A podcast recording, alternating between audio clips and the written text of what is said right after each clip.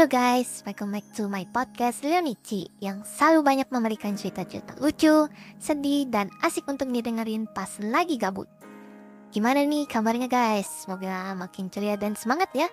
So, kali ini gue punya cerita yang bakal ngena banget sih buat kalian yang merasa hidup itu sibuk.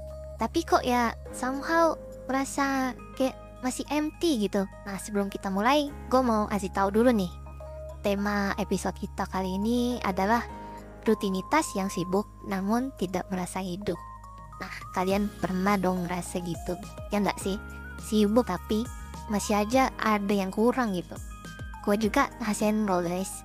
So, yuk simak cerita gue yang lebih lengkap dan penuh drama ini. Spread the love and stay happy. Make your coffee more cozy with Leonici. Cici.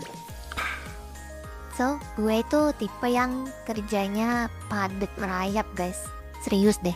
Bayangin dari pagi sampai malam gue kerja di kantor. Ketemu klien, rapat sana sini, deadline, tugas, dan sejuta aktivitas lainnya gitu. Tapi anehnya, setelah semua itu selesai, gue merasa kayak kosong banget. As in kayak ada lubang hitam yang ngisep semua energi dan emosi gue. Weird right?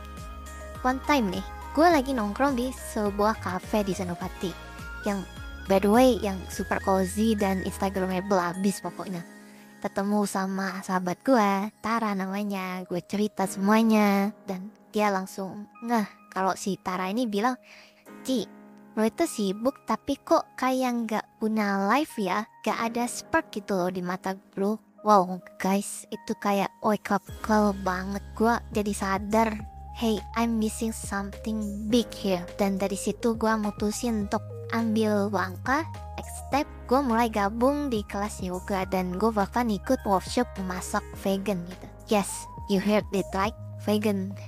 Oh my god it's like super fun gue jadi belajar banyak hal baru dan ketemu banyak orang yang inspiring pokoknya. Iya guys beneran deh. Di tengah-tengah kesibukan gue tuh kayak jadi zombie modern hidup tapi nggak merasa hidup. Udah nggak tahu lagi rasanya happy happyan sama temen. Udah jarang banget ngobrol sama keluarga padahal mereka itu sumber kebahagiaan gue gue sadar. Gue harus mulai ubah pola hidup gue jadi gue coba deh luangkan waktu sejenak setiap hari buat meditasi atau nulis gratitude journal. Apa aja yang bisa bikin gue sadar bahwa gue ini masih hidup dan punya banyak hal yang bisa gue syukuri dan tau gak sih guys, kadang kebahagiaan itu ada di hal-hal yang kecil. Misalnya nih, gue mulai nyoba ngobrolin lagi sama teman-teman lama gitu. Atau sekedar ngucapin thank you sama tukang ojek. Dan itu loh, hal-hal kecil yang bisa bikin kita merasa lebih nyata. Oke deh, tips dari gue nih. First, listen to yourself and your needs. Kalau lo merasa kosong, mungkin lo butuh sesuatu yang bisa ngeboost mood dan semangat lo. Could be a new hobby, atau bisa jadi lebih banyak waktu buat diri sendiri. Second, don't just work live. Kerja itu penting sih, tapi jangan sampai ngalahin segalanya dalam hidup lo. Lo juga butuh kan yang adanya waktu buat bersenang-senang, me time atau bahkan traveling. Percaya deh, lakuin aja hal itu lu bakal hidup lebih berbeda dari yang sebelum-sebelumnya. Last but not least, keep the balance. Yang ini sih emang tricky ya, tapi kunci dari semua itu adalah balance antara kerja dan waktu buat diri sendiri.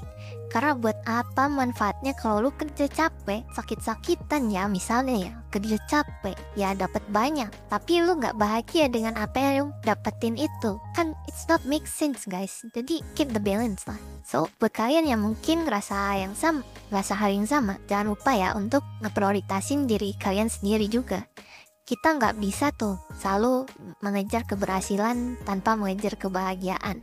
Karena di akhir hari, yang paling penting itu kita ngerasa puas dan bahagia dengan hidup kita sendiri. Gak ada yang namanya hidup yang sia-sia. Setiap momen, baik suka atau duka, itu bentuk kehidupan yang berharga. Jadi, hidup itu gak cuma soal sibuk atau gak sibuk, tapi soal bagaimana kita memaknai setiap detiknya guys. So, let's not just be busy, let it be alive. Setuju gak nih pendapat gue?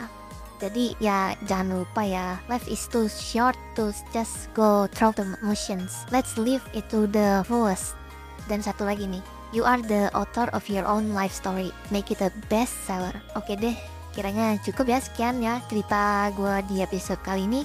Kalau kalian punya pengalaman atau tips lain, yuk share di kolom komentar. Dan jangan lupa untuk klik follow dan klik loncengnya agar kalian gak tinggalan cerita atau tips dan motivasi yang lebih seru dan pastinya lebih excited. See you in the next episode. Semoga lebih ceria ya guys. Bye bye, Leonici. Love you.